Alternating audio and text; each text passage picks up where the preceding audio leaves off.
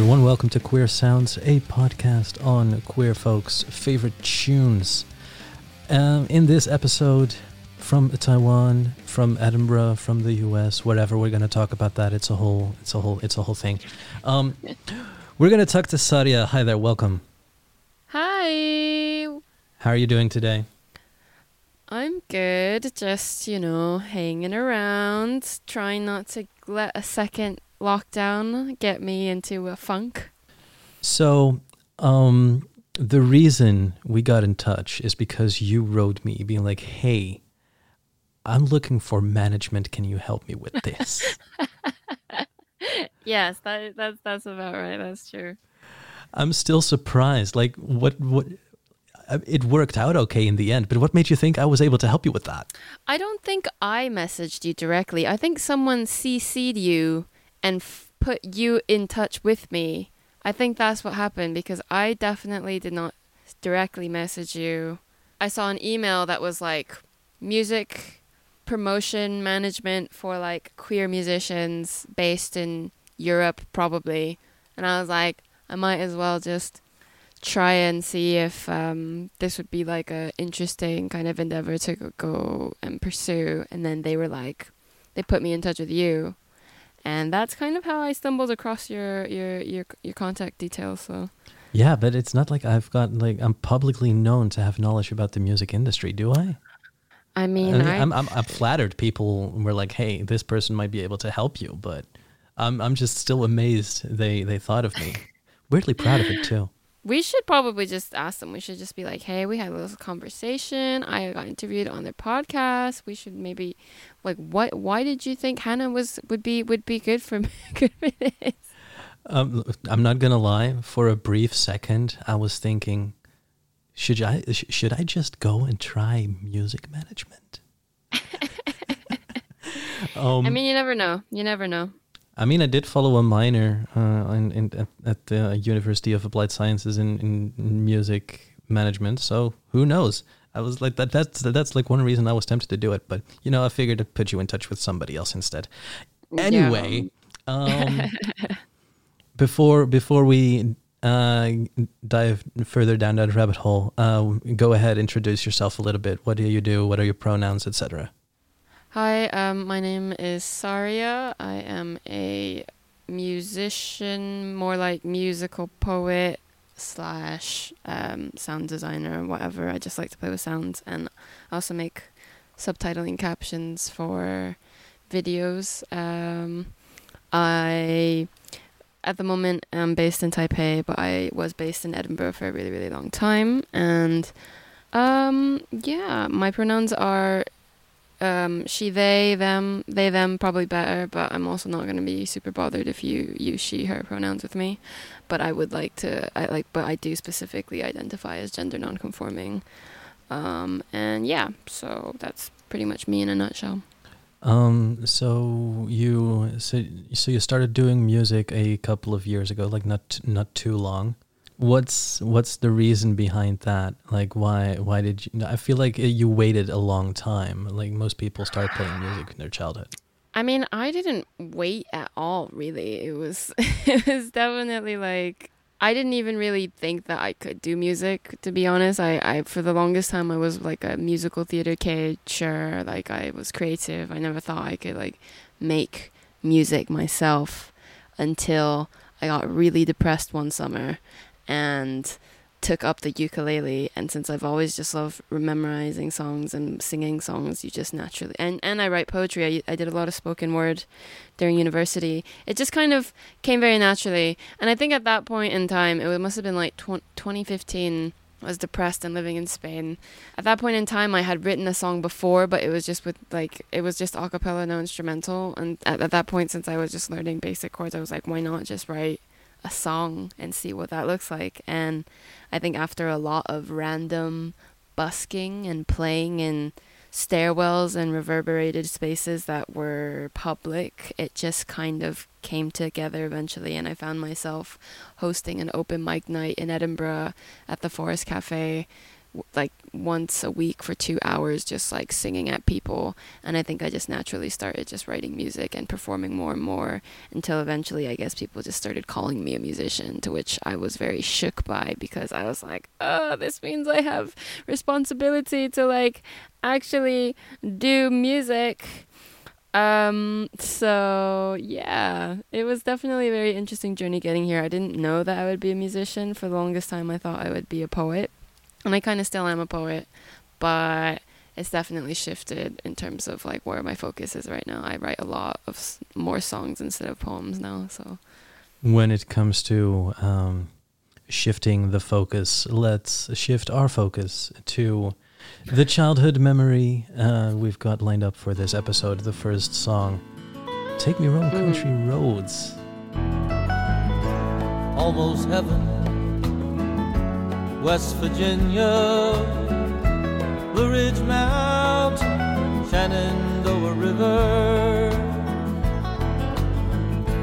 Life is old then, older than the trees, younger than the mountains, growing like a breeze. Country roads, take me home to the place I belong. West Virginia, Mountain Mama, take me home. Country roads. All my memories gather round her, miner's lady, stranger to blue water, dark and dusty, painted on the sky, misty taste of moonshine, teardrops in my eyes. Country roads, take me home to the place .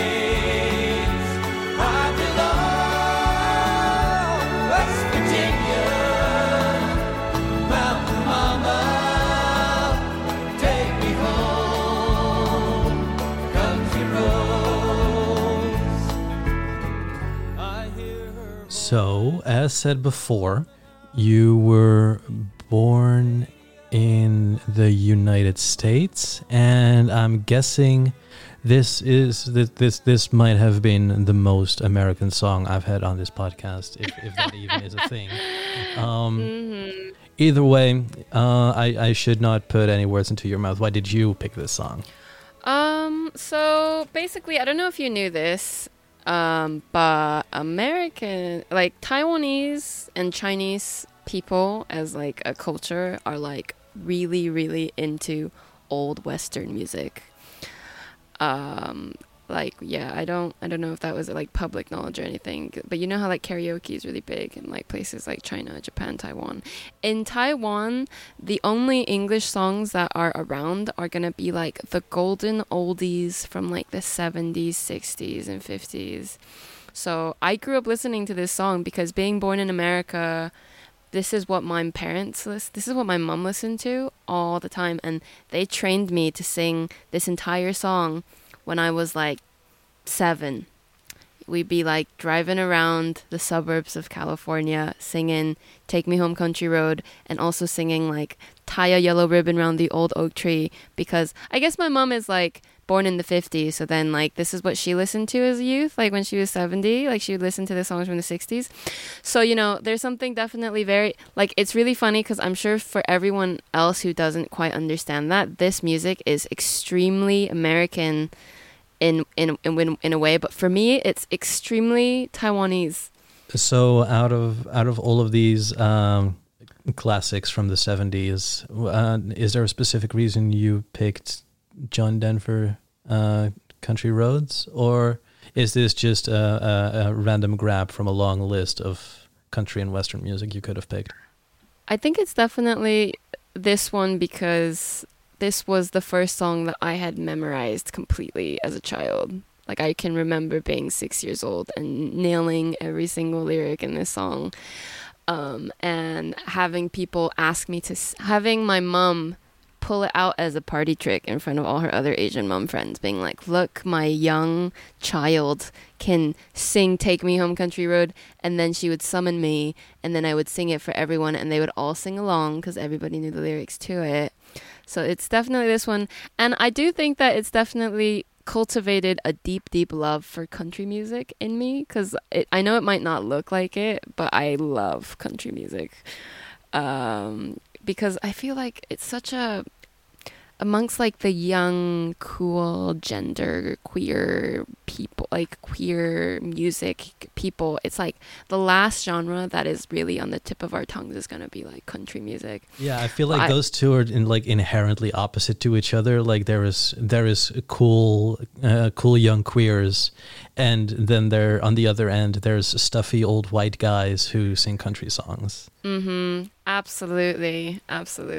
I think I come at it from a purely romantic and storytelling kind of point of view, because I'm the kind of, I just love songwriting as a craft, and I think and because I kind of grew up with it as well, but country music is definitely where a lot of the best song, most simple and pure songwriting has developed. You know, every other music genre you can think about it, but none will be but most of them will not be as old as country or be as simple. You can have a 2.5-minute song that tells a beautifully sad story about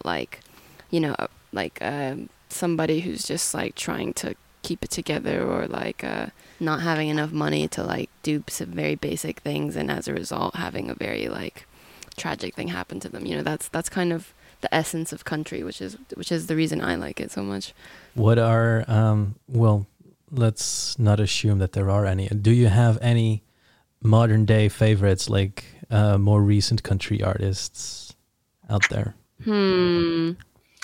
Gosh, not really, because country as a genre has developed so much that everything that's country now is just poppy. Country pop is kind of what country's developed into. And I guess the closest thing that I would associate old school country today too is maybe more modern folk. Maybe I don't listen to enough new country though, which is definitely possible, because I think that it's you've got the classics that you've grown up with, or continually look back and discover anew, but they're still old, or you look towards all this all these new genres of music that are possible now today. There's too much music to listen to in the world. I'm not specifically fond of bands like Florida Georgia Line, but especially the first Casey Musgraves album, that's fantastic. So let's dive into your personal history there. You were dragged in front of your Asian mom friends, hey, sing this country song. How did your musical taste develop from there? I think because for a while I was really sick of this kind of music. I was like, ugh, music sucks completely. I was from the age 4 years old was just hammered the same country songs into my head, and then I think for me, stupidly, I was that must be what all music is like, and then I just didn't pay any attention to music for a really long time.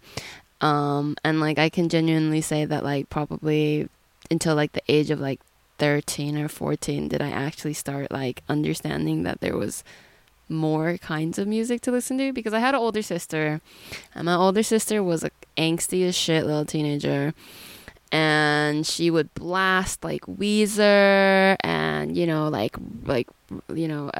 Radiohead from her room, and she'd be like, fuck the system, I hate my parents. And I'm just this young little obedient kid just being like, oh my god, my sister is so intense and mean to my mom.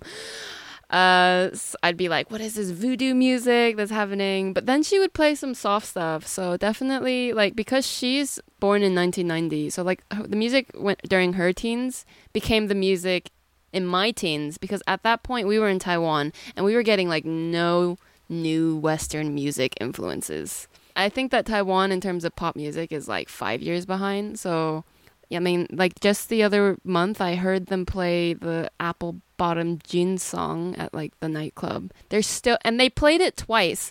If that tells you anything about Taiwan's music culture, But yeah, so when I was like younger, I was, you know, listening to my sister. Low by T-Pain deserves to be played twice in the club because it's a banger. I know, but there's just so many songs that they could have been playing, but it's like, it's 2021, goddammit. Like, you can play another banger. There are other bangers other than the Apple Bottom Jean songs. And, you know, but it's just that it's like a staple because people know it. The radio is like the same. I would say that the first piece of music that I ever really liked, like got properly obsessed with, was probably one song by Rilo Kiley that my sister would play over and over again, which was called A Better Son Slash Daughter. And I don't know if you've ever heard of that, but it's definitely captures like the depressed teenage soul of like wanting to die because you don't feel like you have much to live for, but also just being like, no, there's something better on the horizon. So I think I got introduced to like indie folk, indie rock from the 2000s, which was just like, in my opinion, probably like my most favorite era of music. And then like while this was all happening, I would also go on my own into like YouTube holes of like listening to some intense Icelandic post-rock. I was like listening to all of this like American indie folk, like influenced by my sister, and she had all these albums lying around. She like showed me Bright Eyes. I was really into that because I was also a depressed piece of fuck. And then I was listening to loads of like ethereal fairy type like Nordic music that made me feel like, you know, the world was just this magical place drawn by crayon and icicles. So I was really big into Múm when I was younger as well. And so I think maybe those two like genres melded together and really, really quite fundamentally influenced the kind of music that I make today, because it influenced the music that I really love. You mentioned you were living in Taipei at the time. Is that also when you started writing poetry? I'm such a cliche because I started writing poetry because I fell in love with my best friend. And obviously it wasn't going to work out because that just, you know what? It just doesn't. And then you just start writing poetry. I didn't even know I was queer at that point. I would just write like sad poetry. Like, oh my God, my heart cracked in two and the pain and the suffering. And then I was like, oh, why am I writing this about my best pal? My best pal who's, and this sounds a lot like heartbreak poetry, which means that I'm like in love, but that would also mean that like I'm in love with a girl. Am I? Nah. Am I? Maybe. I don't know. And then, yeah, that's when I started writing poetry, which was awful at that point. But that's when I started because, you know, you gotta be that cliche heartbroken sapphic. The way you described it to me, it just sounds like you started dabbling with poetry a little bit. Because of that, you found out you were queer. And yes. Then when you figured out you're queer, it's like, oh, wait, I'm queer, so I should really double down on this poetry thing. Well, I did write a lot. Yes, I wrote in my journal. You know, it's like when you definitely know that there are no people who are gonna understand you or like anything you feel, you just keep instead a journal that you write all your thoughts. And you like, I don't know if you were like this, but I was kind of like a pretentious fucker when I was a teenager, and I just write as if I was like some kind of like 18th century novelist in my journal, being like, I am surrounded by people who do not understand how I feel or how I think, but perhaps this is just the human condition. So yeah, I mean, I would write a lot of poetry. I have no intention in showing it to anybody, but it wasn't until when I moved to Scotland for university that I see people perform slam poetry. And then before that happened too, I was watching a video by Shane Koyczan called To This Day. I don't know if you've ever heard of it, but it was a very, very famous spoken word poem at the time. And I watched it and I was like, that is something that I could do. That is definitely something that I want to do. And that's kind of where my like writing for poetry started. Did you also dabble in like other art forms, like visual arts maybe? You also seem like a person that could very well draw or paint.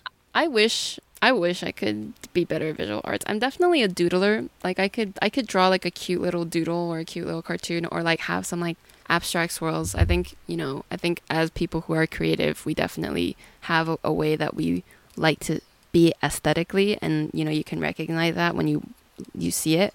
I definitely am not as good as making visual art as I am any other art, but I did a lot of theater in high school. I was always typecast as the gender-bending, comedic, over-the-top side character, which, you know, I really should have just known then that I was, like, not a cisgender person, because I must read that way too, because they were, like, giving me men roles all the time, and I was like, oh, that is so cool, I must be so good that they just have to give me the role, even though I'm not the gender of any of these roles. And then looking back, I was like, oh, it's probably just because I, like, have non-binary energy, even if they didn't know it at the time. It checks all the boxes. You do poetry, you did theater, you listen to, like, ethereal fairy music. It's just, are we acting to be are we acting to be our own stereotypes, or is that something that, like, which ever comes first, chicken or the egg type of situation? I fully embraced it. I think that I'm definitely a giant cliche, because I feel like I was raised by television. Like, my mom worked a lot, and also, like, I had very little supervision around me from time to time. So I did spend a lot of time around television, and I think that definitely contributes to why I feel like such a big cliche, because I feel like I was raised on cliches, and was raised on, like, bad television writing from the 2000s. I mean, okay. I feel you, though. I'm just as much a cliche as you are. Like, I play guitar. I've got my own podcast. I buy all my clothes secondhand. I'm vegan. I do yoga. Like, yeah, I'm like the just a different brand of stereotype, I guess. Some cliches are good, though. I don't mind being a stereotype. Like, if it's a good stereotype, you just want more of it. Yeah, exactly. I'm leaning into it now. Let's move on to track number 2, our queer artist spotlight. An artist we already had on before, but I'm gonna go with a different song now. Here's Tammy T.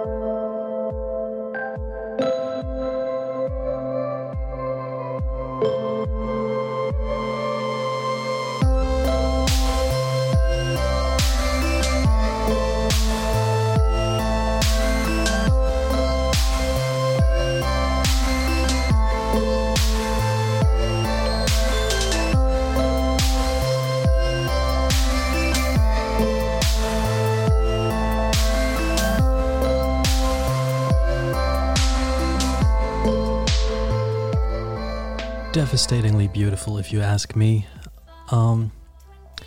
Tammy T, a track called 14, released 2019. God, such a good song. It is. So, take it away. Why did you pick this one?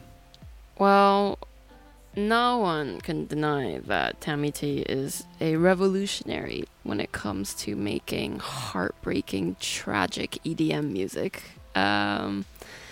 Also, just I think the narrative of it just really spoke to me in terms of, you know, it's like you're 14, you're so uncomfortable with your body. I think any trans person, anybody who struggles with like body image or like dysphoria can immediately listen to that and just know the depths of which that pain kind of comes from. But the nice thing that I really liked about it personally was, I think I was listening to it, I was not yet 25, I was 24. She had the lyric in there that's like 25, like, you know, keeping my head high, you know, things are better now. And I think yeah, it just really spoke to me. I definitely was introduced to her music at Hyper Reality Festival in Vienna in 2018. It must have been 2019. What is time? I just was obsessed with high-pitched and moist for a really long time. And there's just something so special about the way that you can make such synthetic noises, and something especially like vocally synthetic that can be so heart-wrenching and touching. I think that really proved to me that, especially with something like autotune, it can create this kind of distance from the singer that is just as intimate, even if it's kind of artificial, like almost like a sad singing robot, but the robot's feelings are real. And I think there's something very like transformative and gender defying about that, which I found really, really personable and relatable. And I just really, really love that song. I think Tammy T is definitely one of my like biggest inspirations when it comes to making music that defies a genre, which is exactly what I think she is. I'm at a loss for words here. I couldn't have put it any better. So, how do you experience gender yourself? It was actually when the kids in like the non-binary kids in Edinburgh reached out to me one year and asked me if I wanted to perform at their non-binary celebration day, and then they asked me, what does gender mean to me? And I like thought about it, and then it was like the blue screen of death, and then I just completely like lost my mind and didn't want to ever think about it again. And I was like, oh, maybe that might be a little bit bad. Like, I might actually have some very deep, unresolved, repressed, internalized gender feelings. So then I said, yeah, actually I have always felt horrifically about my gender, so I will perform at your non-binary celebration day. And then the funniest part was they like asked me to perform at this gig, and before everybody performed, they would ask them, what does gender mean to you? And I think I said something along the lines of, I just want to be like an anthropomorphic genderless blob that's like really cute and like has no nose and like can just like go through life without ever having to have like vivid like concrete body details.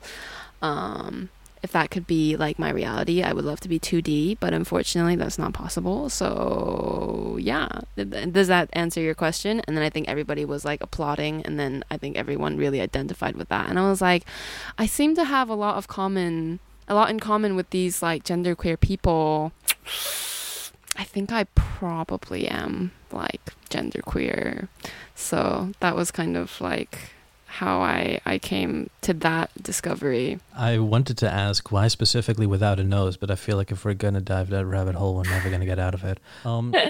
You specifically mentioned being uncomfortable with femininity, and in a conversation we had before, you also specifically mentioned Asian femininity. Like, what would be the ideal situation for you there?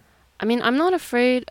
I think what I'm most uncomfortable with is just the kind of femininity that I grew up with, I did not have. I would say that personality-wise and, like, in a lot of ways, even aesthetically, I think that I'm very feminine. But I think growing up, it just wasn't feminine enough or feminine in the right way that would make Taiwanese people or people like my mom or, like, any of her friends to, like, be happy with the way that I was presenting. 'Cause I never really presented as very feminine in an obvious way, but my personality is very feminine, and for some people they wouldn't really care that much. But I think it was a huge pressure to like A, be more feminine, and B, be skinnier, because skinny means feminine a lot of the times in most cultures, especially in Taiwan's So, you know, there was definitely a lot of like huge issues when it came to like body things. I was like, my body's not feminine enough. I might as well just,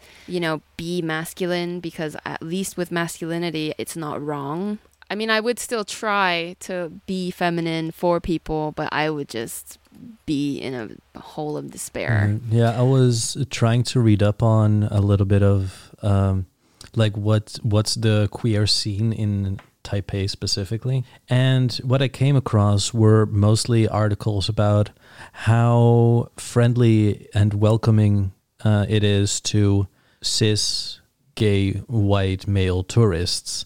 How is that for you as like a non-cis, non-white, non-tourist? I'm obviously proud of being from Taiwan, because Taiwan is definitely amongst most Asian countries a lot more liberal, especially when it comes to LGBT rights. I would say that it is the first Asian country that has allowed like same-sex marriage, which is incredible. But I think and I think that the Taiwanese like attitude of things, it's like, oh, someone's different, let's just not ask them so many questions, or just, you know, not understand but offer them food anyway. So there's definitely like a nice thing about Taiwan being this way, but I wouldn't say, and I would say that a lot of people have like overall maybe like less of a hostile attitude towards queerness, but I wouldn't say that like the public or like the public kind of attitude towards it is still pretty ignorant, and it's honestly, for foreigners, I don't think they can hear it. I don't think they can hear the extent to which people don't understand and don't accept them. So it's really easy for foreigners to come to Taiwan and think that everything is super amazing, because sure, it's not like super bad, and like no one's going to give you too much crap for it, but it's not great. It's still not amazing. And I guess you could say that about any place. And if you're comparing it to any other Southeast Asian country, Taiwan is absolutely fantastic for most LGBT people, like in comparison for LGBT people. And I will definitely, you know, like put that as like a disclaimer before I like shit on Taiwan anymore. But it's definitely like there is a culture also of like Taiwanese people being really, really kind towards its white foreigners. And that just kind of bleeds into, I guess, the queer ones as well. So it's hard. It's a hard discussion, because obviously you don't want to discount all of like the positive attitudes that like Taiwan has for queer people, including foreign people. And not to say that it hasn't done tremendous work for its like queer locals, but it's like, I guess, you know, you're always more critical of the place that you're from, and like it's easy because you just know it so well. So I guess that's just kind of how I feel about it. Like there's so much work to be done, and I do prefer being queer somewhere else, because my whole family is here, and I'm not actually out to them because they just wouldn't get it, nor would they really even acknowledge it. So I don't really see the point in actually like coming out to them. We don't have that kind of relationship. Yeah. I don't tell them about my personal details of my life. Like, your parents are not going to get a link to this podcast. No, they don't even understand English that well. So, you know, which has been great for me. You feel like you said you prefer being queer somewhere else. Like, are there like a lot of practical differences between, you know, being queer in Taipei versus being queer in Edinburgh?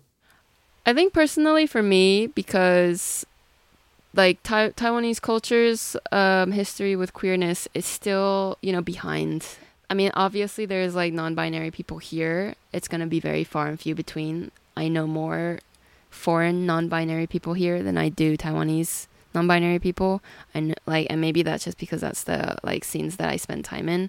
But I find a lot of the times that the queer community in Taipei is really fragmented and really heteronormative, which is fine. But, you know, I don't like that. It's kind of like defeats the purpose of like what queerness is as an identity itself. Not to be too harsh to those people who, you know, like, you know, are comfortable with that kind of lifestyle. It's just not, it's not the scene that I like, because I think in Edinburgh, queerness is like, I guess because there's just been so much more time for people to kind of accept different ways of identity and being. Like being in Edinburgh is comfortable for me because I've been there for such a long time. I'm very comfortable in that community, but also because I feel like I can access more transness, I can access more creativeness, and I can access more just like different types of people, even if they may all be predominantly white, which, you know, is another like topic in itself. But yeah, I definitely feel like I had a much more like queer diverse friendship group in Edinburgh than I did here. All right, track number 3 for today, best concert experience. A name that has been dropped before, Slow Down.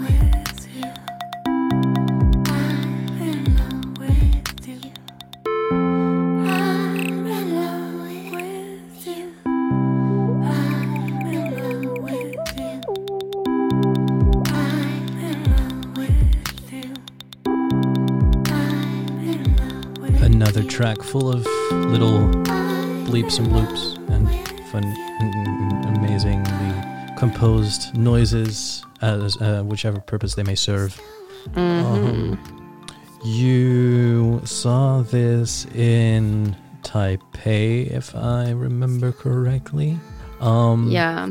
Set the scene, and the Icelandic band Múm somewhere in Taipei, and you're at their concert. Well, the scene is like, I'm 18.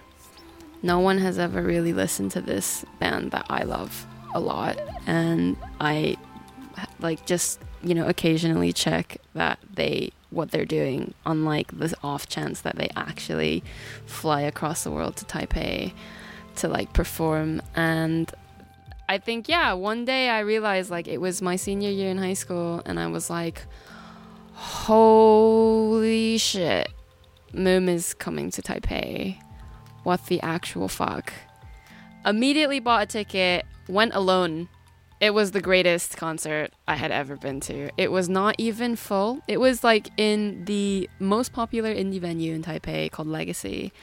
And I went in, I was like bursting with excitement. There was like one third of the venue was full. It was so spacious.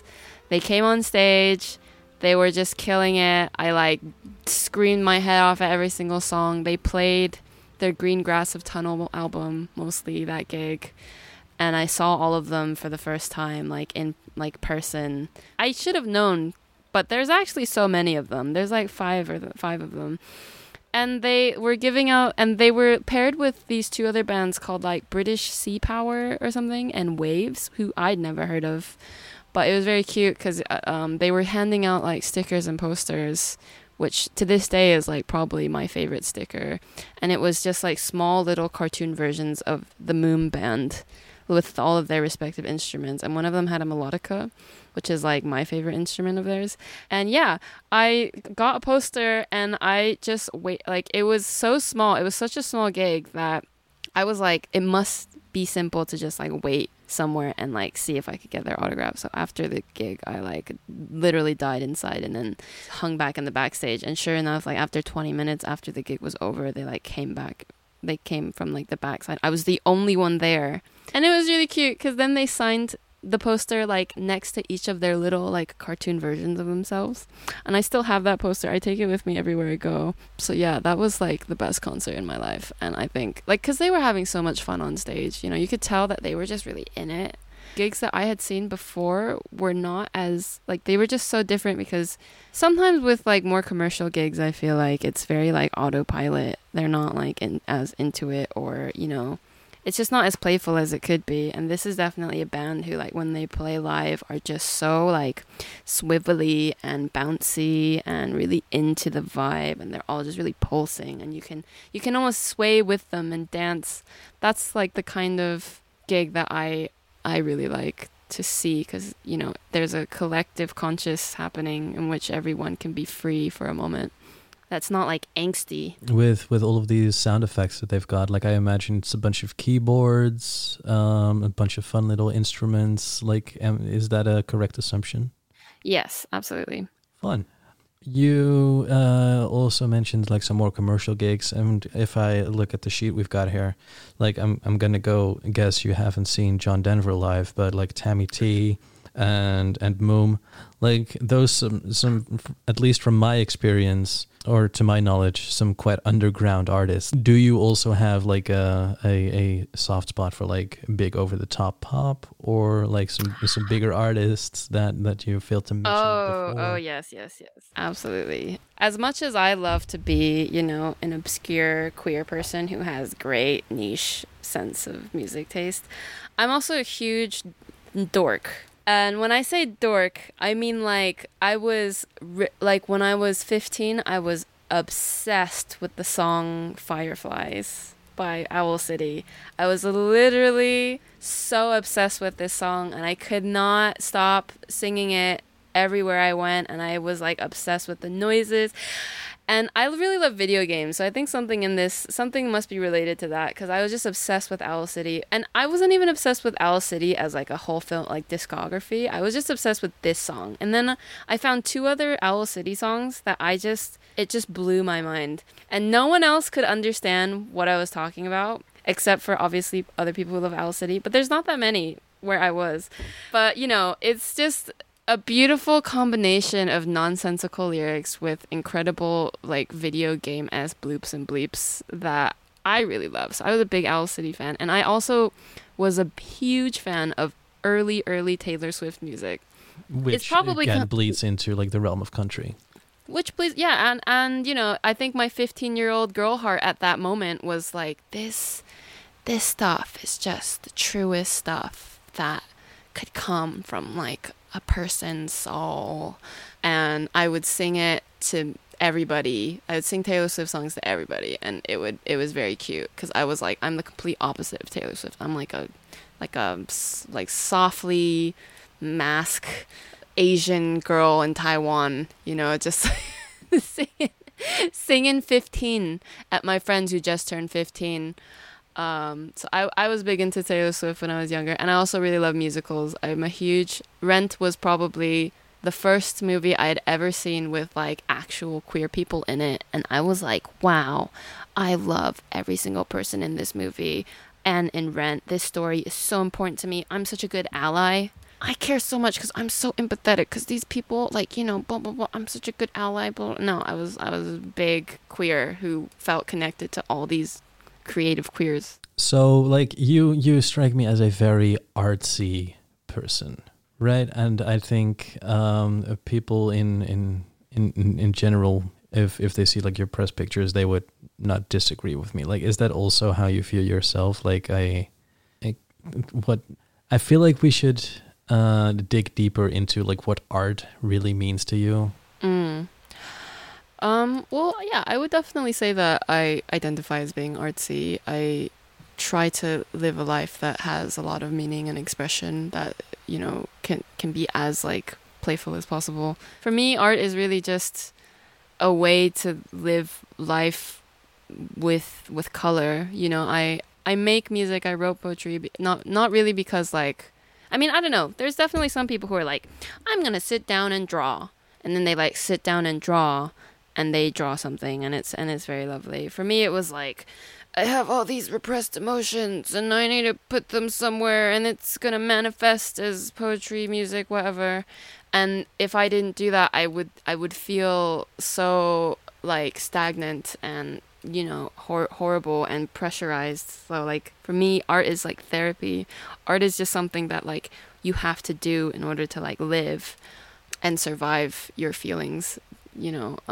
So that's kind of what art means to me. And it's also just, like, a multitude of different things. And I think that I try not to be, like, pretentious about art. I think, like, every form of art is valid. Like, the most mainstream stuff, the most, like, niche stuff, the most, like, unpredictable stuff. I think, like, most things is an art form. So that's kind of how I feel about it. Yeah, in that sense, there is no like a seal of quality, like that would... Wait, let me rephrase that.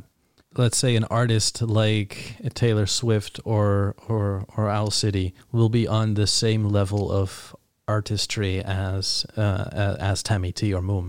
I think that would be a little bit not what I mean. It's more just like the way that art can affect people is all in the same line. Like, if, like, not saying that the art itself is, like, all comparable. It's just saying that, like, all art has this, like, base quality in which, like, people who perceive it and people who are affected by it can feel something on any level. Like, you can be just as inspired by Taylor Swift as you can be by, like, Tammy T. You know, a piece of dead fruit on the floor can be just as big as an inspiration as, like, this massive painting at the MoMA. Like, there's such huge potential to what any kind of, like, curated creativity can, like, do to a person's psyche, which is kind of more what I mean. Do I think that Owl City and Tammy T are on the same level? Like, no, I would never say that, but I would definitely say they both play an extremely important role in, like, how I was formed as a artistic leaning person. So that's kind of more what I mean. If you would use two artists to, like, two other artists to describe your own music, would that be Owl City and Tammy T? Gosh, that's really difficult because I think most recently I've been creating very different types of stuff, and it's been a huge range. I think earlier in my music career, it was very much more like indie folk, singer-songwritery, Bright Eyes feelings, Daniel Johnston inspired, and then I got Ableton and then learned how to make, like, electronic noise music, and it got, like, a little bit more like synthy Owl City. I would say that, like, if Death Cab for Cutie and Mitski had, like, a baby that played with Owl City a lot, that, like, and, like, had Tammy T as, like, a cool aunt, I think that's maybe what it would be more like. Kind of a generational thing, like how we are not exactly like our parents. You don't have to be exactly like Bright Eyes and Death Cab for Cutie, but, you know, you grew up together with Owl City, and that's kind of rubbed off on you. Yeah, absolutely. It's difficult because I think now I'm starting to do more like ambient instrumental music, soft house music, doing more like words with integrated spoken word, like microphones-y, Mount Eerie-y. You know, there's like just a lot of different kind of trickles of influence there. Before we are gonna play your own track, Professional Woman, is there something you want to say about that? Yeah, so Professional Woman I released just a few days ago, and it's available on all streaming websites. It was mixed and produced by my other really wonderful genderqueer friend, Maniatrix, whose music is like an incredible cauldron of like noisy, like grief-ridden goodness, and they're also just an incredible DJ, so you should definitely check out Maniatrix. But anyways, like, they and I wrote this song about a few years ago to celebrate International Women's Day, because I was celebrating the women in my life at that point, and then I think it took me like a year to realize that I really wanted to like make this song happen, so I produced it with Maniatrix, and then they were like, I want to make a white girl remix. So they took the track, they chopped it up, they made it into this really fun white girl remix, which is like part of the EP as well, so you can listen to that if you're streaming it from Spotify or Bandcamp. But yeah, this song is just dedicated mostly to 4 entities, one of them being my mother, because I love her and she's such a professional woman. Another one is to my 2 friends who wore incredible outfits when meeting me one day, and I was just dressed in like pajama clothes, glorified pajama clothes, and they just like came out with like these like blazers and these like flares and these like heels, and I was like, wow, we are just getting a coffee. Why? Why do you look so good? But it's like, it's because they're professional women and they're off doing incredible things, you know, in their careers. I like really admire them. And then the fourth entity is just all people who embrace femininity, and like specifically trans women. Like this is for trans women and like non-binary people whose journey of to embrace femininity has been a struggle, but they always do it with such effortless grace. You know, they do it with the kind of fierceness that gay white men love to, you know, rant and rave about, you know, and it's just a love song to them, being like, you guys are just incredibly amazing at everything you do, and I love you. It's for them too. All right. That let's listen to that in a second. First, I want to say thank you all for listening. As always, this has been Queer Sounds. If you want to financially support this episode, you can do so through patreon.com/queersounds, where you can get some fun stickers and access to the Queer Sounds Discord, where, you know, we can talk about music and what people I'm supposed to interview. And, you know, it's also like convenient when I'm trying to crowdsource someone I want to interview for different ideas I had. So yeah, get involved. You can also get involved through Twitter. Our handle is Queer Sounds Pod. Same handle on Instagram and Tumblr. And yeah, I want to thank you, Saria, for coming on. And absolute pleasure. Thank you for having me. Yeah, my pleasure as well. And before I forget to mention, it's June after all. Happy Pride.